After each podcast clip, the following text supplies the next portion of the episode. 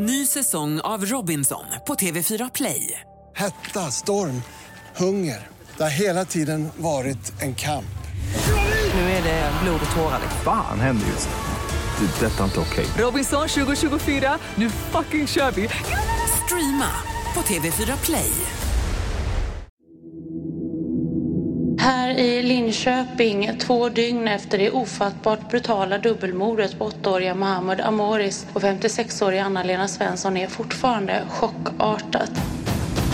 Många är rädda och håller sig hemma, men många kommer också hit till mordplatsen för att lägga ner blommor och tända ljus för att visa sin sorg och vrede över det ofattbart tragiska som har hänt.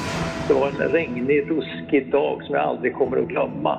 Det var de två största polisutredningarna någonsin i svenska kriminalhistorien. Den ena 34 år gammal, den andra 16 år. Och som genom ett ödets ironi skulle båda komma att avslutas dagarna efter varandra i juni i somras. Jag heter Hasse Aro. Välkomna till min podd Fallen jag aldrig glömmer.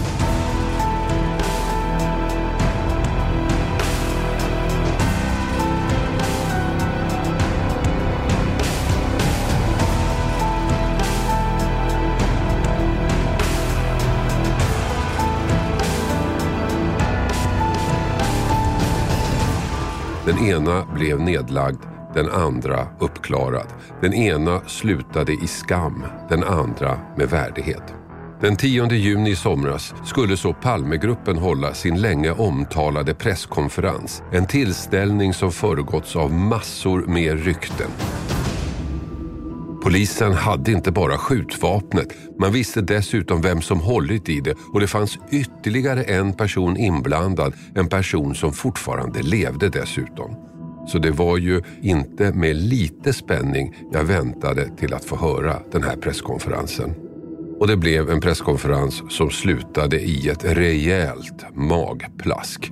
Inget vapen, inga nya bevis, inga levande misstänkta. En död person presenterades som intressant i utredningen och borde höras men eftersom han var död så läggs hela utredningen ner. Ridå.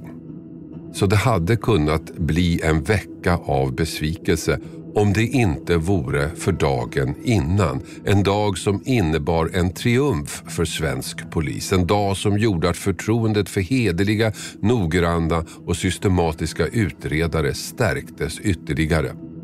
För då kom ett pressmeddelande från polisen i Linköping. Det 16 år gamla dubbelmordet var löst. Mördaren var gripen. Han hade erkänt och hans DNA matchade till 100 procent med DNA från mordplatsen. Det här var en helt unik händelse i brottshistorien. Inte bara att ett så gammalt mord lyckats lösas. Det hade dessutom skett med hjälp av en helt ny metod. En metod som tidigare aldrig använts i Sverige.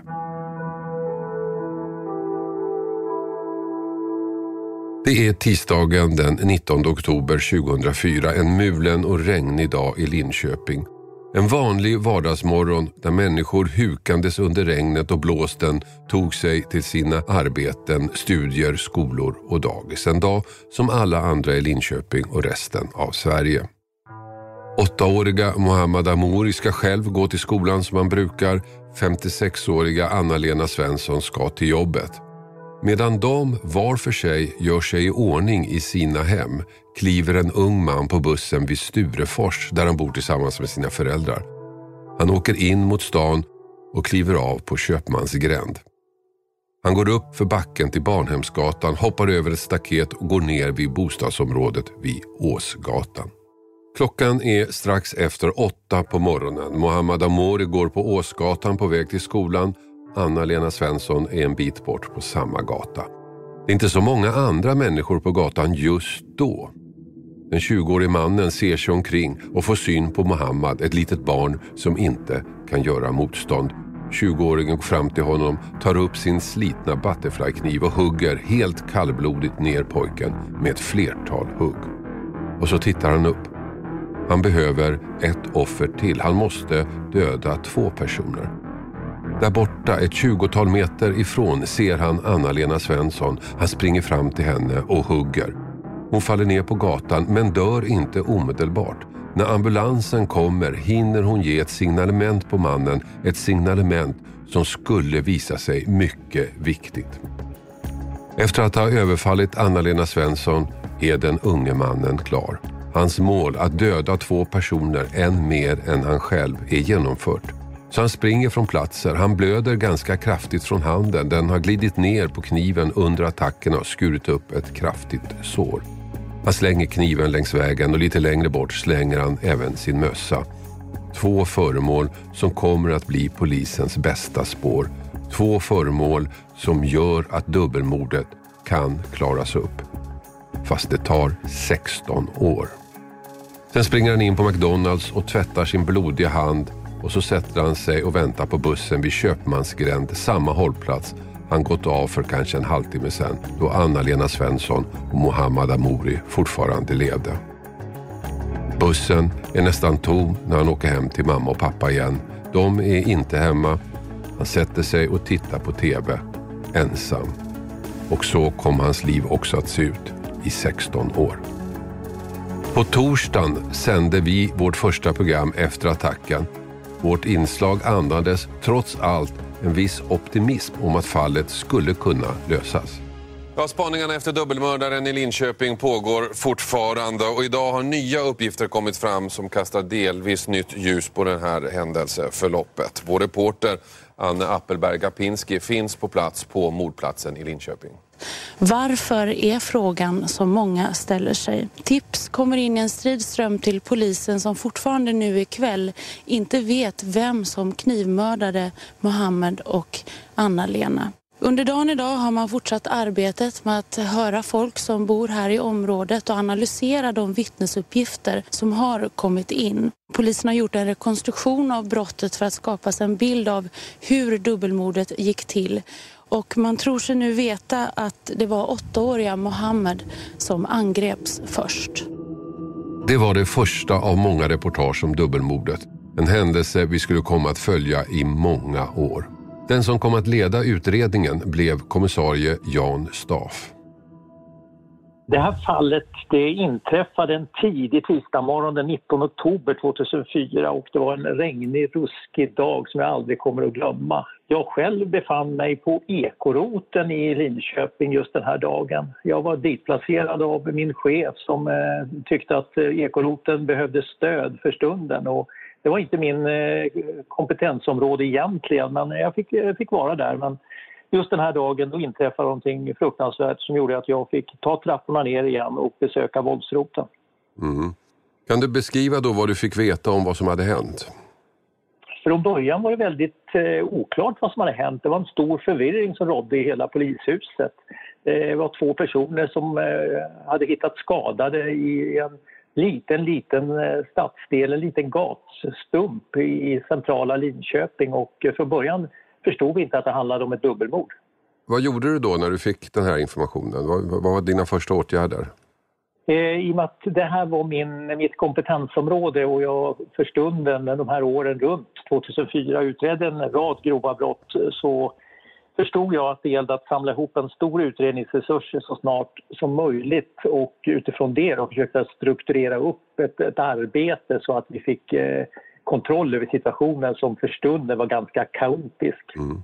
När förstod du vad som hade hänt? När, när insåg du att ni faktiskt hade ett dubbelmord? Det kom information från våra poliser som hade följt med ambulanspersonal till universitetssjukhuset. De eh, kom att rapportera in ganska omgående att det var en liten pojke och en medelålders kvinna som hade fallit offer för en, en gärningsman som eh, ingen egentligen visste vem det var, en helt främmande person. Vad tänkte du då när du fick höra det här? Mina första tankar från början eh, när jag hörde talas om offren, en, en liten pojke och en, en kvinna, då tänkte jag att det här är säkert relationsrelaterat och vi kommer förmodligen att kunna lösa det här ganska omgående. Eh, så blev det ju inte då utan eh, mina tankar var direkt att här gäller det att vidta eh, förstahandsåtgärder så snart som möjligt som vi gör i alla de här typerna av grova brott. Så, så din, första tanke eller din första teori var att det fanns någon slags koppling mellan de här två personerna som hade attackerats och gärningsmannen, att alla tre på något sätt kände varandra? Ja, precis så. Det är inte alls ovanligt i den här typen av världen att det är just så att offer och gärningsman har en koppling till varandra på ett eller annat sätt. Och, och jag och många med mig trodde att det var så även i det här fallet, men där hade vi riktigt fel. Mm. Det är väl också så att när, när ett barn är inblandat så, så, är det väl ännu vanligare att det finns en koppling, att det på något sätt är en konflikt där barnet är inblandat? Ja precis, barnmord är ju i vårt land väldigt ovanligt som tur var och är det så att något barn blir eh, Eh, offer för en gärningsman så går den ofta att finna inom familjen. Men i det här fallet så, så är det något helt, helt annat utan vi söker en gärningsman helt enkelt som inte förefaller ha någon som helst koppling till eh, vare sig medelålders kvinnans familj eller den lilla pojkens familj. Det var som sagt ganska mycket folk i rörelse den här morgonen som det alltid är en vanlig vardag vid den här tiden. Flera personer hade gjort iakttagelser, sådana som befunnit sig på platsen, sådana som gått förbi, men också de som jobbade med en sopbil som råkade befinna sig där just då. Från början fanns det en rad personer som eh, inte direkt hade sett själva överfallen, själva dåden, men de hade sett delar av det. De hade sett att det var någon, någonting som hände nere på gatan, två personer som låg ner och en person som lämnade platsen. Det här var vittnen då i olika åldrar kan man säga som dels befann sig i sina lägenheter och såg brottsplatsen från ett avstånd av 50-100 meter och det var även personer som skyndade ut eller hade befunnit sig gåendes eller på cykel en bit därifrån. Och så fanns det några som körde en sopbil som också kunde berätta saker? Precis så. Just den här eh, morgonen så eh, såg två stycken renhållningsarbetare som körde fram en sopbil längs Åsgatan De såg en kille som eh, gick och strök omkring bland bilarna på Åsgatan och de tänkte inte mer på den här personen förrän ungefär en 5-10 minuter senare när en av killarna hör ett skrik och han ser i sin backsensor hur en person kommer springande från eh, högst upp på Åsgatan kan man säga. Och han förstod då inte att ett grovt brott hade hänt men den här personen kom att se gärningsmannen på ett avstånd av bara 5-10 meter. Vad kunde han säga om gärningsmannen? Han beskrev gärningsmannen med ett eh, ganska tydligt signalement eh, och eh, han berättade att gärningsmannen tog sig liksom för magen på ett konstigt sätt, ungefär som han hade ont i magen. Med facit i hand så, så tror vi att det kan ha att göra med att gärningsmannen helt enkelt hade ont i sin hand. Allt tyder på att han har skurit sig i handen med den kniv, det mordvapen han nyttjade vid brottstillfället. Många hade sett gärningsmannen. Det fanns ett signalement. Även från Anna-Lena Svensson som ju hann berätta innan hon förlorade medvetandet att det var en ung man i 20-årsåldern. Det var hon säker på. Och väldigt snart hittades även det som kom att bli ett av de viktigaste tekniska spåren, kniven. Kniven mördaren använt för att ta livet av de två offren. Vad anser du om val av eh, vapen här, alltså den här eh, Butterfly-kniven? Ja, ja, den är ju väldigt korkad. Då. Det är sån där som ungdomar brukar springa omkring i. Men det kan ju vara så enkelt så att, att han brukar inte göra det normalt, men han har tagit den. Och det kan bero på bristande rutin. Han vet inte hur dålig den är för det här ändamålet. Det är ju det är inget som en seriös våldsverkare skulle använda för att hugga ihjäl en människa med. Och den har ju också, frånvaron av en rejäl parerstång har ju också lett till att han har skurit sig själv när han har huggit sina offer. Ganska omgående så var både polisen och eh, SKL, det vill säga nuvarande Nationellt forensiskt center, NSC, på plats och kunde säkra en hel del spår. Bland annat en butterflykniv som låg bara ett par meter från ett av offren som gärningsmannen antingen hade tappat eller kastat ifrån sig i samband med att han utförde de här dåden och sprang från platsen. Och den kniven blev ett väldigt viktigt spår. Utan den här kniven tror jag att det hade varit väldigt, väldigt svårt att finna vår gärningsman. Eh, den här kniven kom efter analys från NFC att visa sig innehålla spår, en DNA-profil från den avlidna Anna-Lena Svensson, från den lilla pojken Amori och från den tredje personen, helt okänd gärningsman. Som då ni utgick ifrån var mördaren? Precis, det var vår hypotes då att den okända DNA-profilen, ett blodspår på kniven, kom från gärningsmannen och att vederbörande av allt att döma hade skurit sig på sin egen kniv i samband med att han mördade de här två värnlösa personerna. Kniven var alltså ett oerhört viktigt spår, varje utredares stora hopp. Här fanns DNA från offer, här fanns också DNA från gärningsmannen som råkat skära sig själv med samma kniv. Den slitna och skamfilade Butterfly-kniven hade ett tydligt budskap. Den som hållit i den var mördaren. Det gällde bara att hitta honom och jämföra DNA. En kort tid senare gjordes det andra fyndet av huvudbevis nummer två, mössan. Ja, ganska nära in på brotten, ett par timmar efter brotten, så ringer en allmänhet till polisens eh, kommunikationscentral och berättar att han har funnit en blodig mössa i närheten av brottsplatsen. Eh, våra tekniker skyndar givetvis dit, spärrar av platsen och konstaterar att där står en eh, tidningslåda, en grön tidningslåda där man har gratistidningen Metro i. I lådan hittar polisen då en svart mössa av märket Pointer. Och den där mössan är blodbesudlad och innehåller sedermera också hårstrå med hårsäckar. Eh, ett fingeravtryck säkras också från den här eh, brevlådan som, som då också är blodig och eh, vi får fram ytterligare information om vår gärningsman. För att ha gått så kort tid så var bevisläget oerhört bra. Mördarens blod, mördarens hårstrå, mördarens fingeravtryck och mördarens DNA. Och utredningen gick vidare för att ytterligare bygga på bilden om vem gärningsmannen kunde vara. Jan Staff kontaktade gärningsmannaprofilgruppen i Stockholm. Den hade bildats tio år tidigare med amerikansk förebild. Syftet var att utifrån ett brott och hur det gick till skapa sig en psykologisk profil av gärningsmannen. Tanken är att ett brott och det sätt det utförs på säger en del om gärningspersonen. Metoden hade använts av amerikanska FBI sedan 60-talet och då främst vid seriemord där det fanns mycket material att utgå ifrån. Den här metoden förfinades med åren och är nu standard vid svåra brott där man saknar förövaren. Gärningsmannaprofilgruppen prioriterade det här ärendet, dubbelmordet från Linköping och redan efter en vecka var deras analys klar. Polisen i Linköping släpper nu allt mer uppgifter om dubbelmordet. Tidigare i veckan offentliggjorde man resultatet av gärningsmannaprofilen och idag visades mördarens mössa och kniv upp. Bara efter ungefär en vecka, när vi då inte hade hittat någon gärningsman, då kontaktade vi gamla Rikskriminalpolisen, numera NOAs gärningsmannaprofilgrupp. Och de gjorde en profilering av den gärningsman vi av allt att döma skulle hitta en, en gång i världen. Och eh, de sa att den här personen förmodligen kommer att vara cirka i 20-årsåldern. Det byggde de på en rad vittnesutsagor och sättet att röra sig och så vidare. De berättade mer att det var en, en man som av allt att döma kan ha haft kontakt med psykiatrin, att han hade en begränsad social kapacitet och han förmodligen hade varit psykotisk vid just de här angreppen. Mm. Och sa vidare att han skulle kunna varit en nattvandrare, lida av ångest, men eh, en ensam person som om han skulle ha ett arbete så skulle det vara väldigt enkel, eh, enkel art.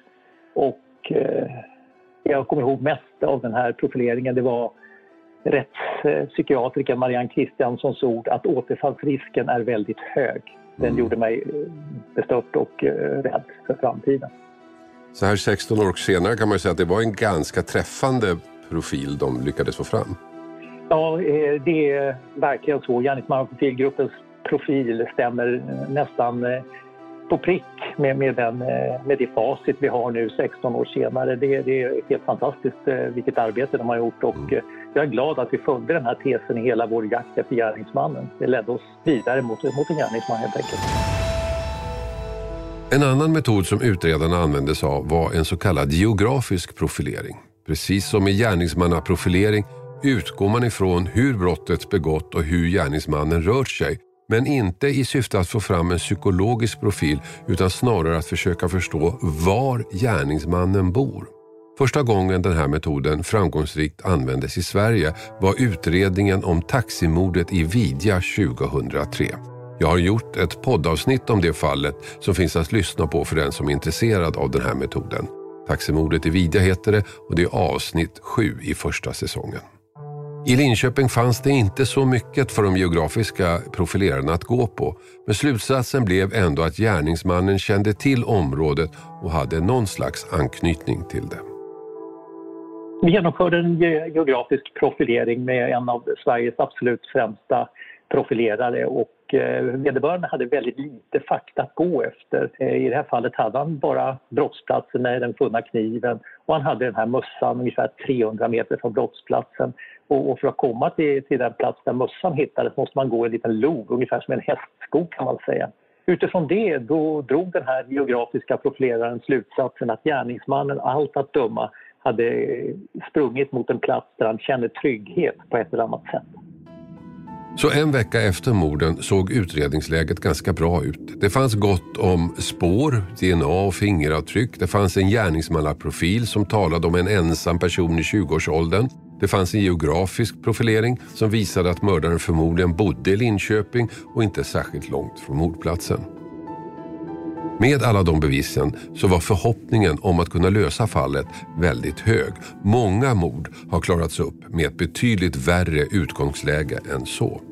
Ja, det var helt, eh, helt märkligt egentligen. Kan, man kan säga att redan efter bara någon vecka så visste man att det här var en person, en man i 20-årsåldern med eh, allt att döma nordeuropeiskt utseende. Han hade sandrefärgat hår, normallängd. Vi visste också efter analys i hårstrån att vederbörande nyttjade nikotin och att han inte hade narkotika eller några medicinska preparat i kroppen. Vi hade ett fingeravtryck, vi hade DNA och vi hade en förmodad handskada i och med att gärningsmannen hade lämnat blod ifrån sig. Mm. Och givetvis visste vi också då att vederbörande inte var straffad tidigare för brott i och med att vi hade DNA-profilen. Mm. Så vi, vi kunde ju helt fantastiskt mycket om vår gärningsman, men lika förbaskat visste vi inte vem det här var.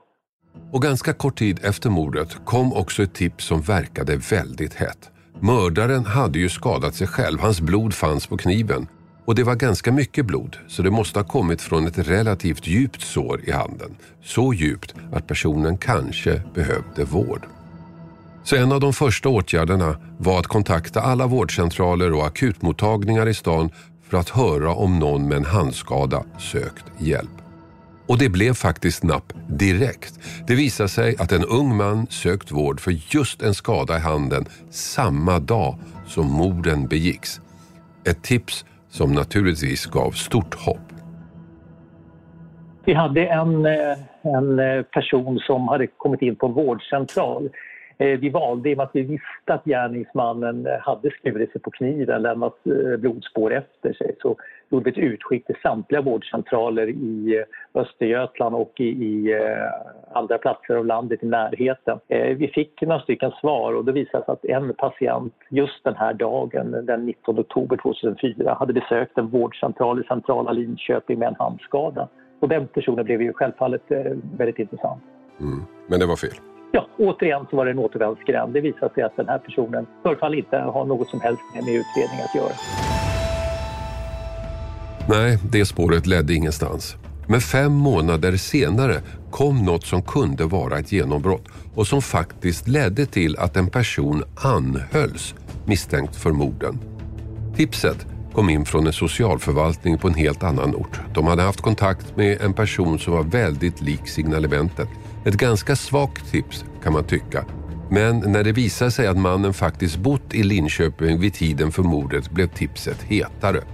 Och när utredarna tog kontakt med honom och han vägrade att lämna DNA blev det glödhett. För varför skulle han vägra topsa sig om han var oskyldig? Det var en fråga som behövde ett svar. Och för att kunna tvinga personen att topsa sig beslutade åklagaren alltså att anhålla honom och två utredare åkte till Göteborg där mannen bodde. Vi har egentligen inte delgivit mer än en person misstanke om brott och det var en eh, polsk medborgare som från början uppträdde märkligt och begav sig till Göteborg och ville inte bli topsad. Mm. Då eh, fattade dåvarande åklagaren då beslut om att den här personen skulle anhållas och topsas men eh, inte heller den personen hade med det här brottet att göra utan skrevs ganska snabbt av och vi fick fortsätta vårt sökande. Den här händelsen passerade ganska obemärkt förbi. Själv hörde jag aldrig talas om att någon skulle ha anhållits för mordet. Hade det blivit känt hade det slagits upp stort i media. Men nu blev det ingenting. Mannen hade inget med fallet att göra och det var sista spåret. Trots all bevisning fattades det viktigaste fortfarande. Ett namn på någon som kunde vara misstänkt. Ett tips på någon person som kunde passa in på DNA. Varför hittar man inte mördaren? Varför? Var fanns han? Jag tror att det var väldigt många gånger under utredningen som jag kände den här frustrationen. Varför hittade inte rätt? Och eh, jag och min utredningsgrupp har haft väldigt många så kallade brainstormingsmöten där vi då har funderat över varför hittar vi inte den här personen? Vi har ju i stort sett all fakta man kan eh, behöva runt en gärningsman, men lika förbaskat hittar vi inte. Eh, vi, vi drog eh, slutsatsen då att förmodligen är det fyra teser vi måste jobba efter.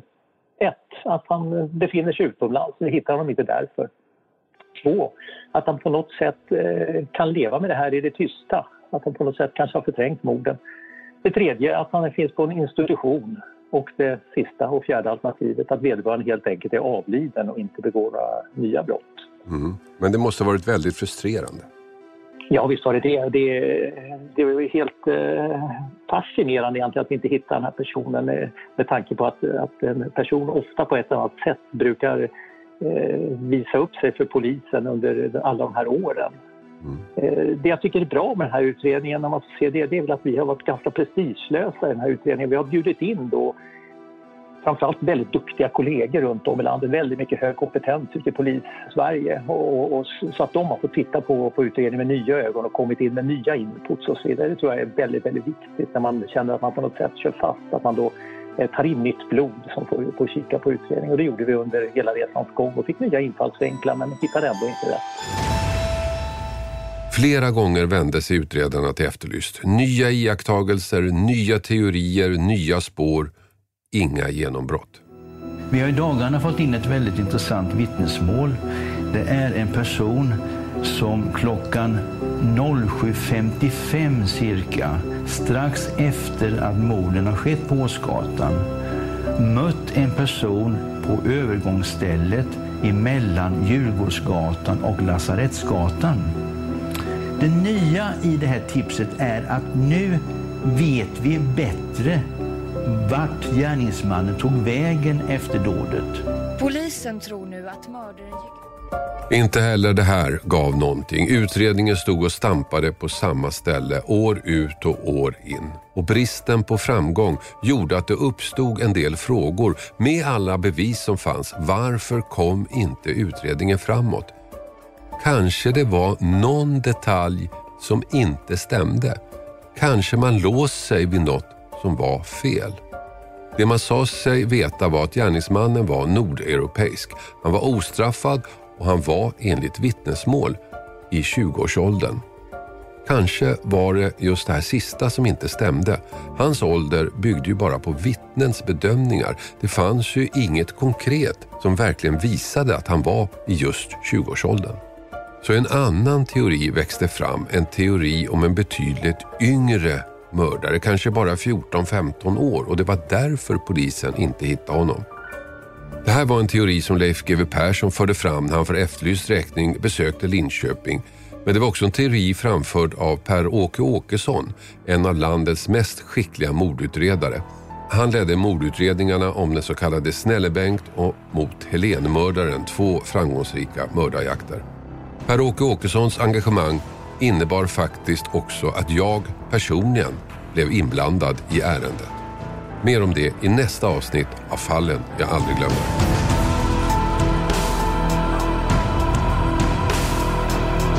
Klippning och inspelningsansvarig David Dabba Persson och exekutiv producent Mattias Arvidsson. Ljudinslagen i avsnittet kommer från Efterlyst i TV3. Produceras av I Like Radio. I like radio. Ny säsong av Robinson på TV4 Play. Hetta, storm, hunger. Det har hela tiden varit en kamp. Nu är det blod och tårar. Fan händer just det. Det är detta inte okej. Robinson 2024, nu fucking kör vi! Streama på TV4 Play.